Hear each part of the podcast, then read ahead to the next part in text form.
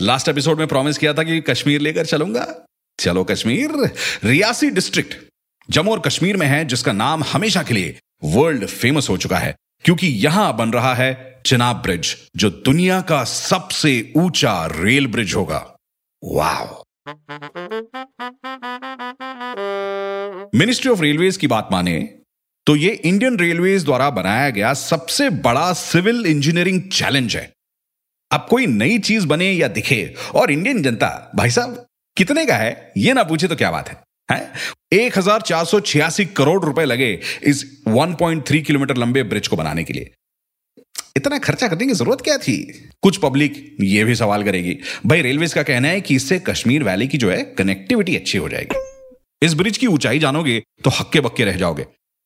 नीचे बहने वाली नदी और ऊपर ब्रिज के बीच में आप आईफिल टावर भी आराम से फिट कर सकते हैं।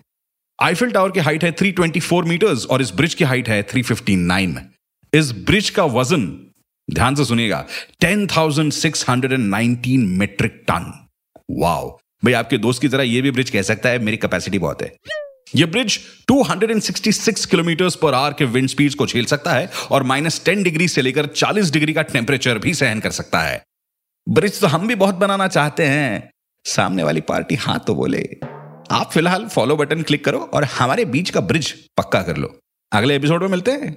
सुनना मत भूलना, ब्रेन बिस्किट्स।